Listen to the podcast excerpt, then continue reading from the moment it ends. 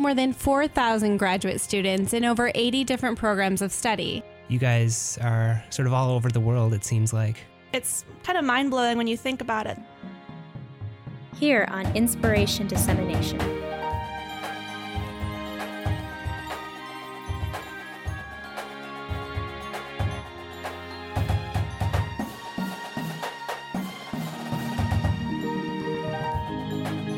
There's actually photographs of this data set stretching over a much longer period of time.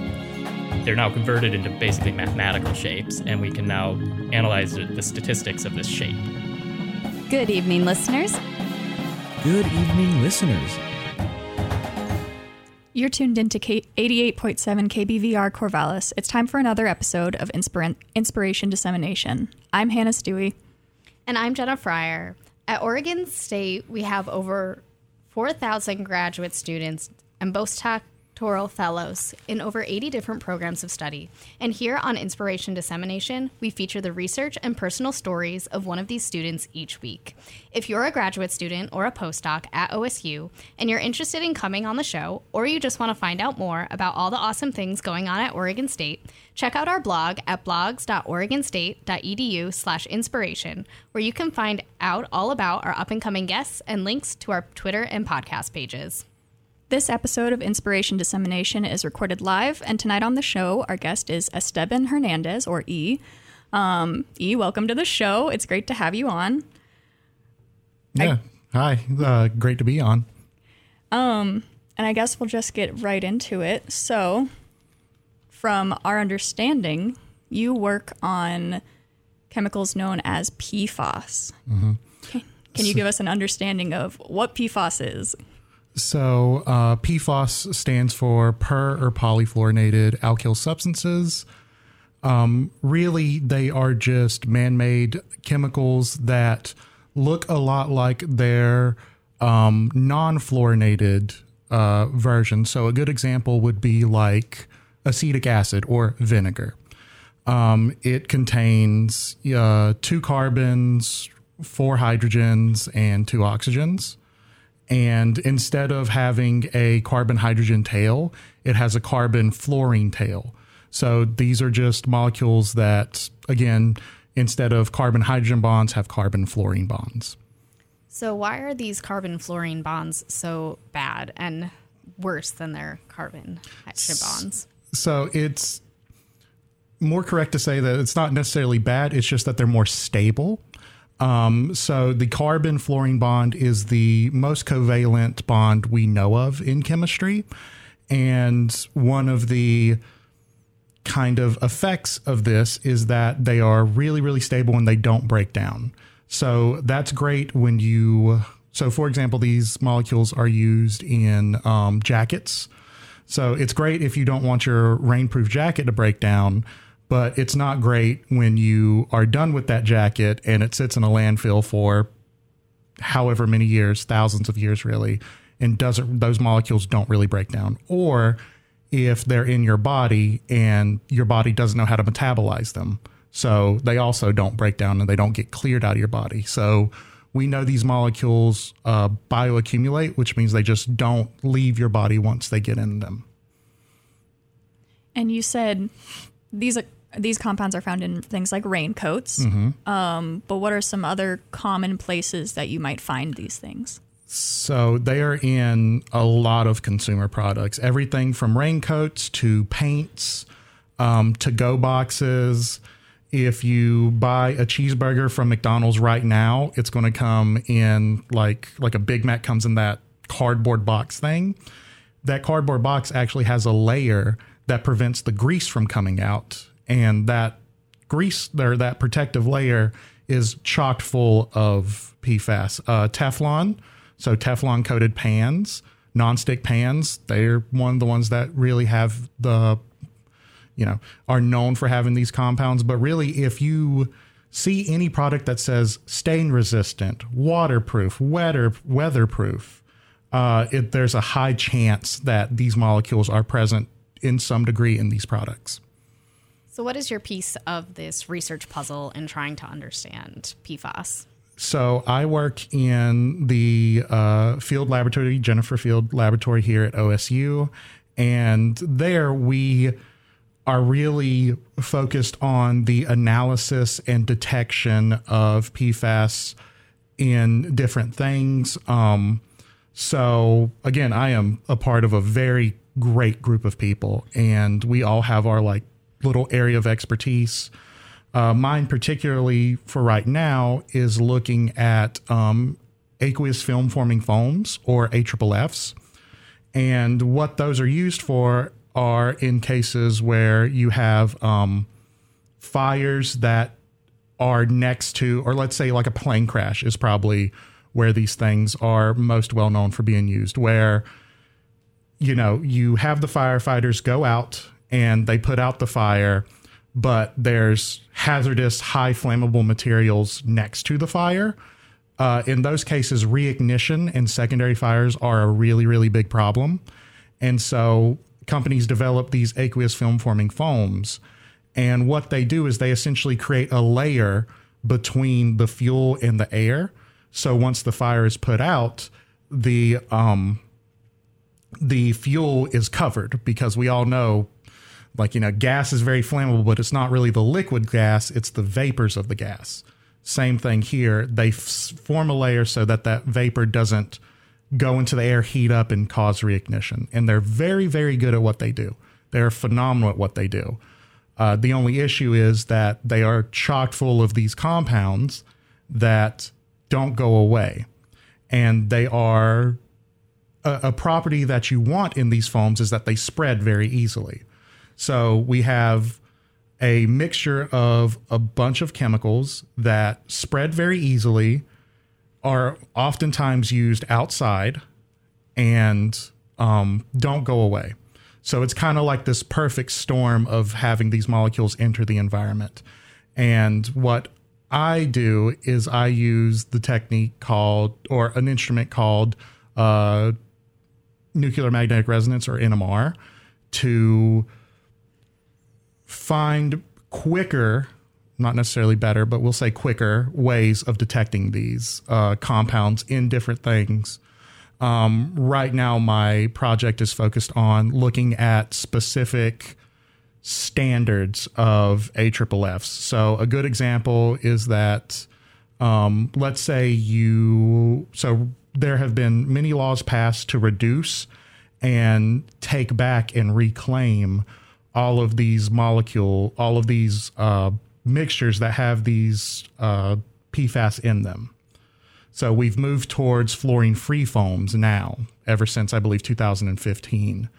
Uh, so a lot of work has been done to try to find ways to detect these things and, and bring them back. So commonly, what you would do is you would use another technique called um, mass spectroscopy to look at let's say you had a drum sitting in the back of a airport service dock or whatever and it's a rusty drum and there's no label on it how do i know what's in there?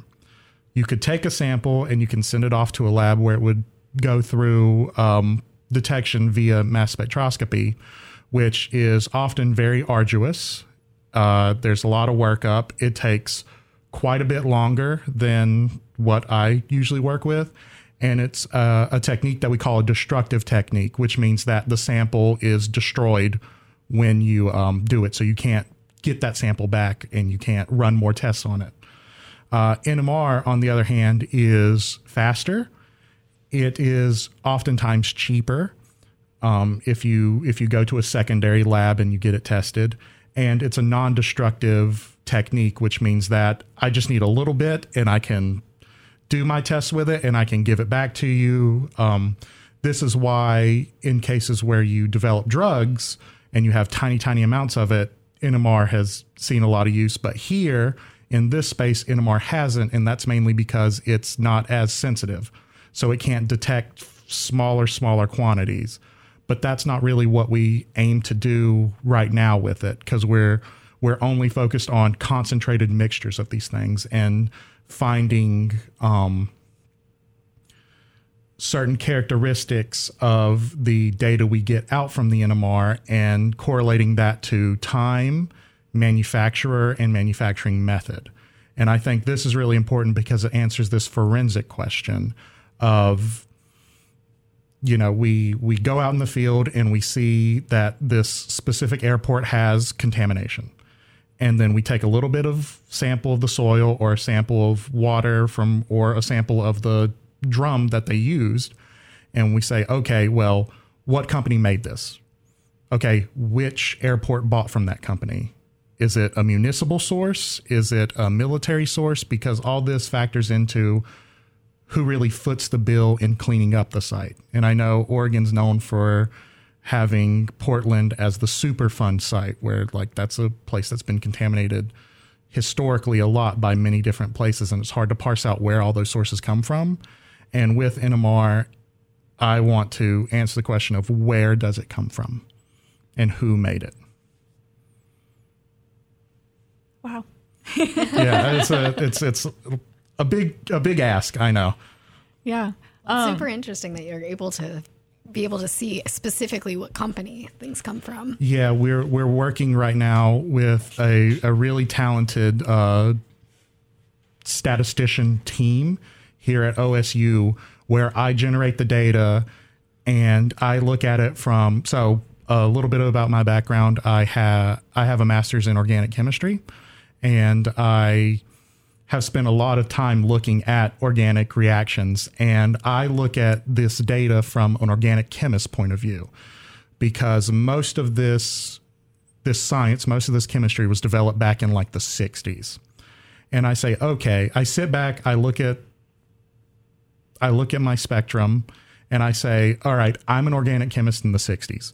What am I doing? What am I using? How am I making these things? And I try to find ways of understanding the data I get back from the point of view of a scientist that would have historically made these things. What the statisticians do is a much stronger ask of digging into the files, digging into the data and saying, okay, I see this here, this there.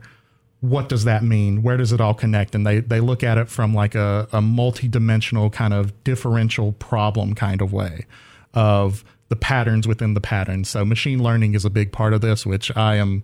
I'm not going to sit here and say that I know everything about machine learning, uh, but I'm told that they are seeing that they can find a way to to parse out important signals from the data that we've been giving them. What I'm really curious about is so obviously you're looking at NMR as this technique where you can really dig into and find a faster, potentially cheaper way for detecting these very important molecules in the environment or in samples. What can you get more out of the data um, as with other canonical techniques or is the data that you get similar? Does it tell you similar things? Are there any differences?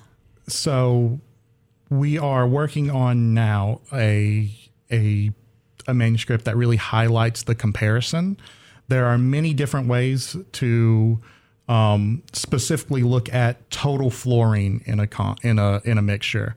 You can do something called Kendrick mass defect, um, total oxidizable. Um, oh goodness, precursors, the top assay, um, NMR, mass spec, uh, there's many different techniques. All of them have their, you know, strengths and their weaknesses. Um, obviously, with NMR, it's that it's quicker, and but the downside is it's not as sensitive. It can't pick up things in lower and lower or lower concentrations, which is why me and Patrick Reardon, the director of the NMR facility here, we're taking a lot of time looking at ways to increase our sensitivity so that we can hopefully in the future detect things in the environment.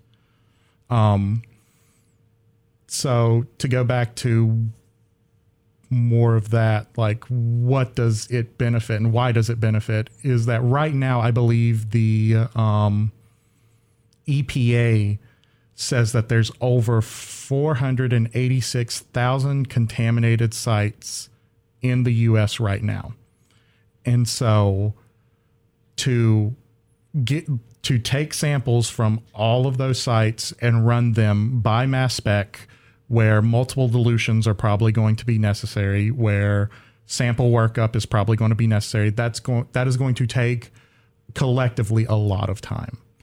And my hope is where people could send samples to an NMR spectroscopist. That spectroscopist could go, okay, there's not a lot of PFAS here. And the kind of PFAS that we do see, it'll be better to analyze it through traditional mass spec means. Or there's a lot of PFAS here. This is what we can get from this. Let's work on this site right now. So it's more of a what I like to call a watchdog or like a first signaling kind of thing where you send it to us and if it's a really bad site, take it to the other guys. So that's kind of what I'm after. Nice. And another thing that I was thinking about is, you know, why is why is testing important? Why is trying to determine PFAS levels in the environment or different samples like what are what are we uh, afraid of, I guess, Yeah. with PFAS? Um, so this actually does get back to where I'm from and everything, and my personal kind of history with PFAS. Uh, so I am from Faison, North Carolina, which is in the southeastern part of North Carolina, and um, through the through the southeastern part of the state runs the Cape Fear Valley, and it was back in 2011, maybe 2012. Um, researchers at NC State, North Carolina State University in Raleigh, found that the um, there was huge contamination of perfluorinated compounds in the Cape Fear River.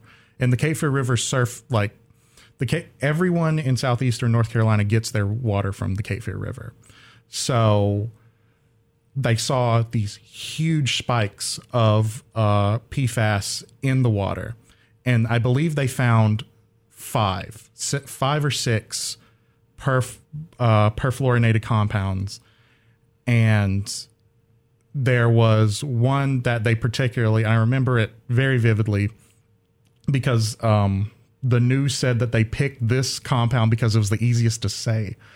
But uh, Gen X is what it's called, and Gen X is a um, replacement for a current, like now outlawed perfluorinated compound, and they found it in huge quantities, way over safe drinking um, values and that was one of the lowest that they had found in the river. And the other ones that were in much higher concentrations, they didn't even have uh, standards to know what they were. So they were unknowns, but they knew that they were perfluorinated compounds. Uh, and it turns out that after some digging, that these came from um, the uh, DuPont Chemours manufacturing plant that was located in Fayetteville, North Carolina. And after some more research, it was discovered that they had been pouring these chemicals, and I'm not going to say, you know, consciously or not, but there was these chemicals leaking into our water since the 80s.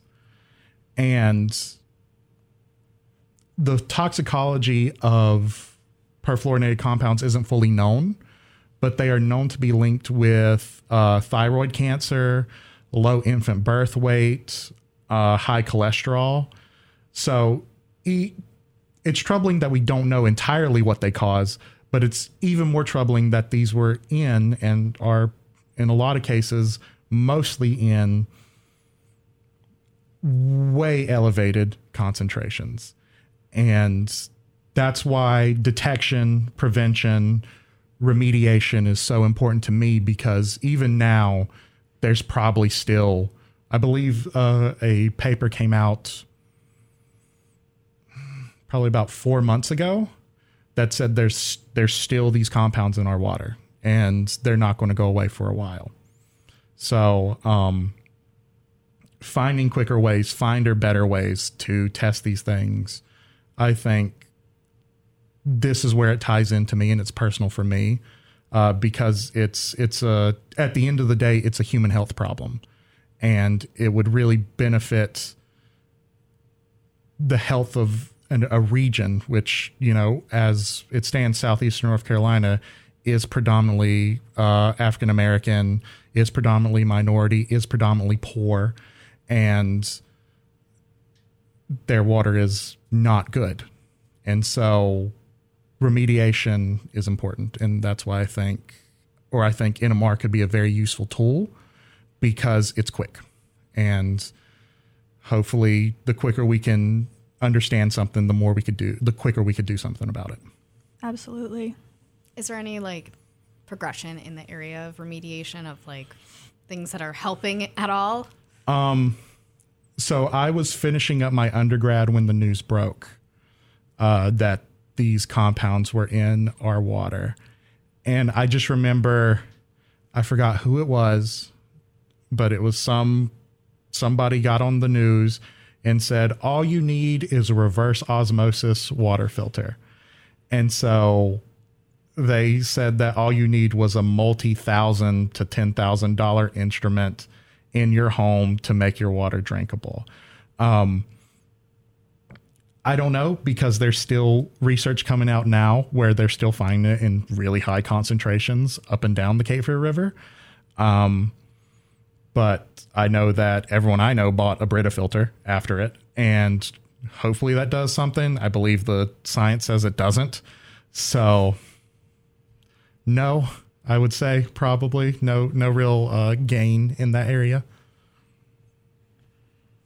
It's a little concerning, dis- discouraging. Yeah. The hope is that your research will be able to at least let, Yeah. help you detect it and then be able to move forward from there. or just research like this in the area because we could also focus on making standards that help uh, detect things easier. That's another thing that's that can be done with this type of research. Um, but yeah, hopefully for the future. So, did you uh, always have this dream of working on NMR for PFAS, or where did you start your educational journey? Um, so I started my educational journey in, uh, at Mars Hill University, um, and that's in the mountainous part of North Carolina, so the western part of the state.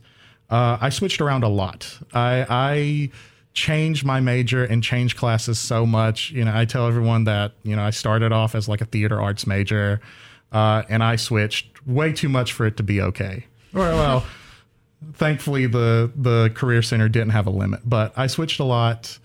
And yeah i when i think about the switch and i think about why i did it um i remember a professor from uh mars hill. His name's mark Mullinex, and he said that because one of my majors was religion and he said that religion is like the glasses we use to see the world. And that's why people hold it very close to them and very personal for them.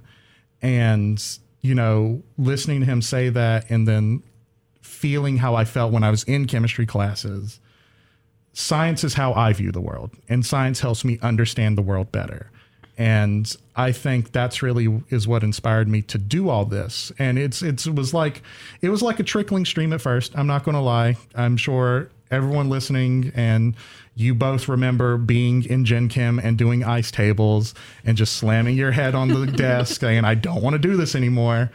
Um, yeah, that's like through that, that was still, it sucked, but it was still fun.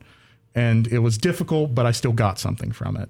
And, you know, as I progressed further and further on in my um, degree, you know, I did everything, you know, I learned about Schrodinger's equations in quantum mechanical chemistry. I learned about Einstein functions and all this other stuff. And it was like it was like understanding a little bit more of the universe every time I I I moved forward. And then I get to graduate school and I start doing organic chemistry. I'm like, wow, there's like a whole world out there that I haven't seen. And so I do that and then I get here and when I was an organic chemist, historically, organic chemists are the ones that use uh, NMR the most because whenever you create a new drug or you develop anything that has any pharma- pharmacological effect, you have to make sure that it's really, really pure and you know exactly what it is because you can't you can't give it to somebody and it have like some solvent in there that's going to give them lockjaw or something. So I spent a lot of hours uh, in the NMR facility, both here and at uh, UNCW, where I did my master's. And I was sitting there and I was like, wow, there's a lot of stuff I don't know about when it comes to just this one thing that's such an integral part of my um, my research. And I don't know, man. It's just like this itch in the back of my head that if I don't understand something, I just gotta. Like it's just a part of me. And I was given a book to try to understand it better. And I read the book and I was like, oh, wow. I have no idea how this works.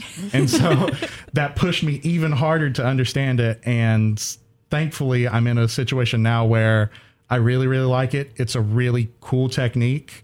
Um, it confuses people, which is means it's really fun to talk about at parties. And yeah, I can I can do what I love every day. Yeah. Yeah. This is a, a fun fact, but E and I met because of an NMR conference that we both Yeah. went to. So NMR people are nerds and relate to each other. yeah, we're, we're, we're all just really yeah. I I got on a I got on a plane. They were like, yeah, there's going to be this other person from OSU there. You should probably talk to him, and I did.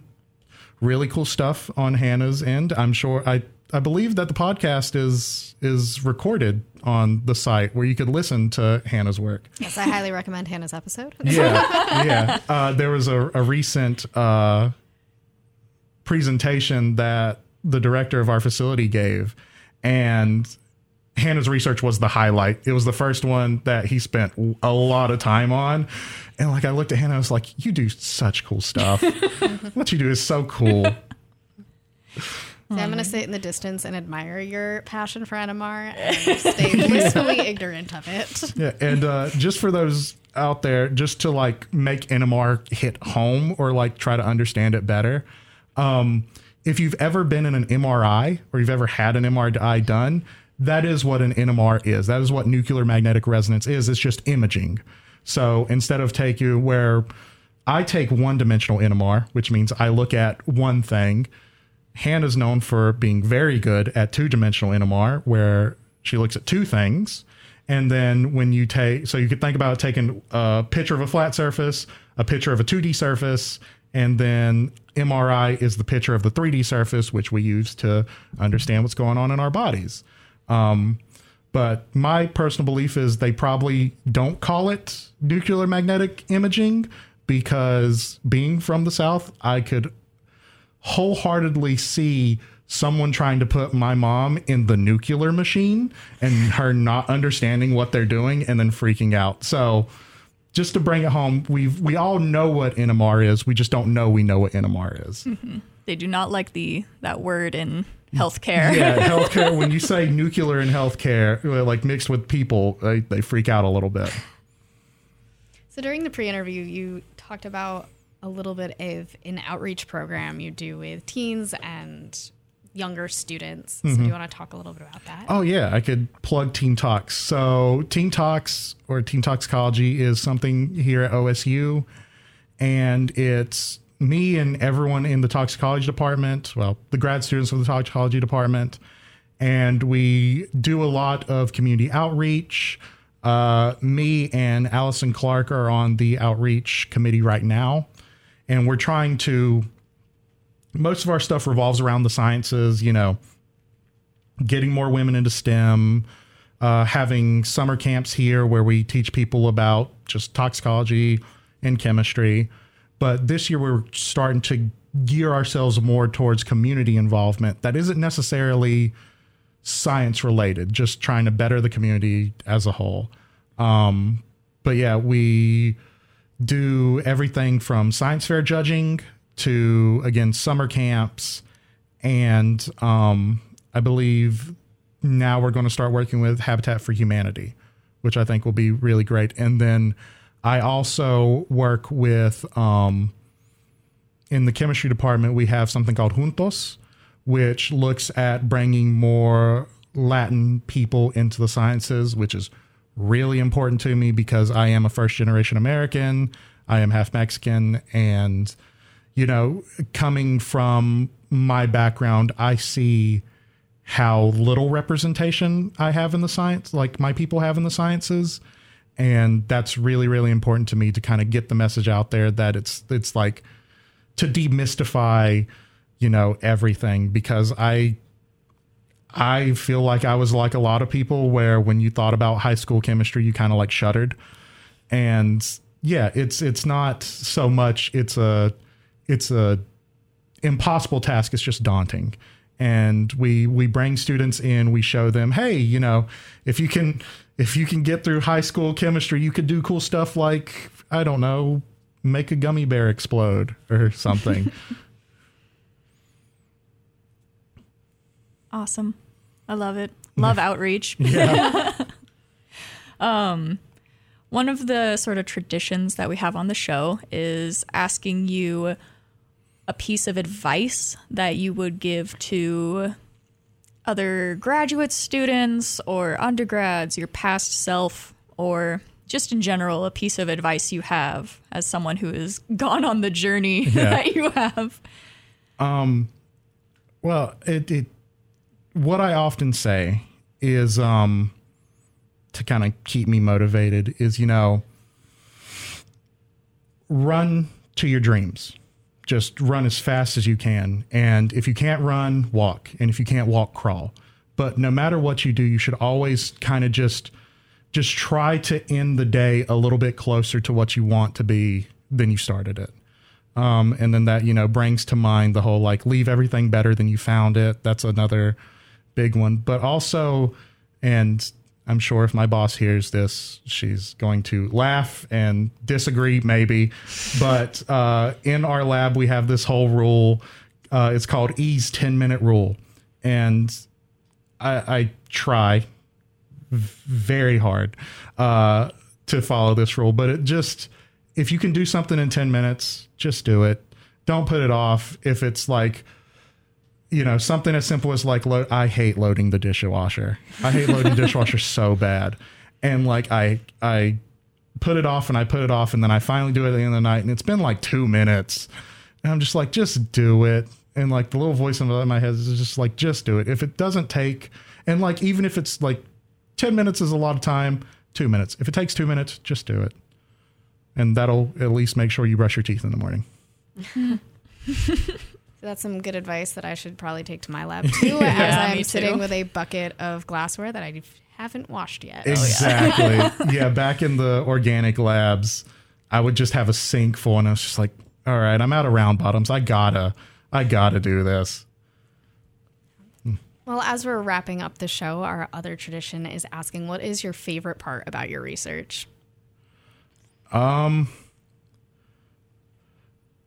I like when Hannah refills the liquid nitrogen. I get to play in the cold fumes.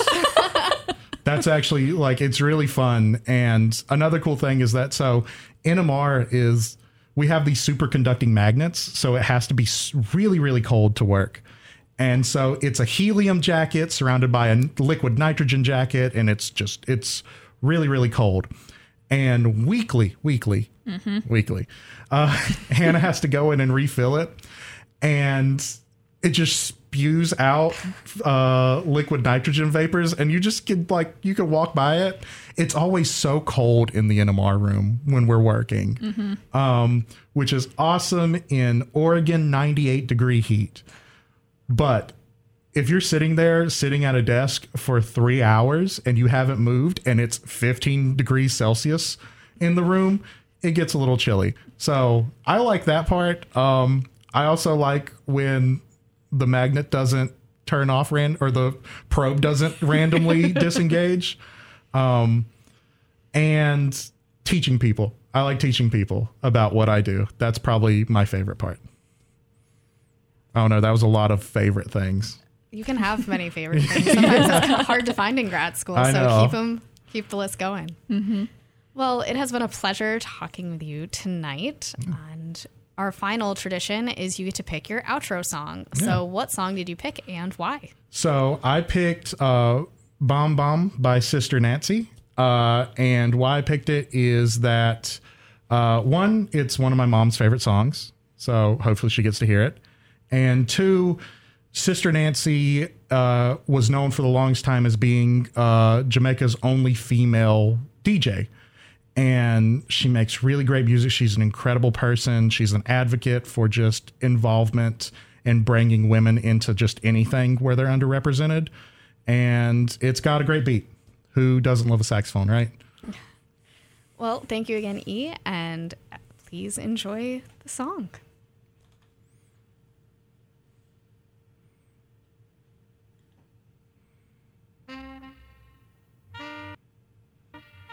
Think kind of bam bam, the was all Jamaican, really different style, different fashion. You know.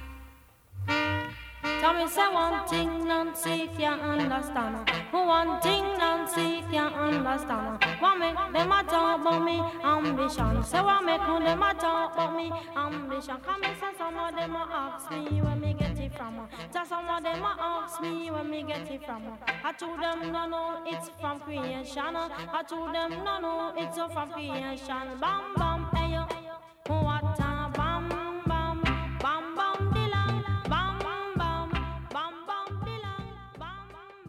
you for listening. If you want to support the show, tell your friends about it and give us a five star review on Apple Podcasts and follow us on Twitter and Facebook at KBVRID. This theme music was performed by the OSU Drumline, and the intro jingle was created by Olin Haman. Special thanks to the supporting staff at KBVR that allow the show and podcast to be possible. This show was started by Zhian Kamvar and Joey Hulbert in 2012. To learn about our current hosts, other graduate students at Oregon State, or if you want to be part of the show, visit our website at blogs.oregonstate.edu/inspiration. Thanks again for listening and stay curious, my friends.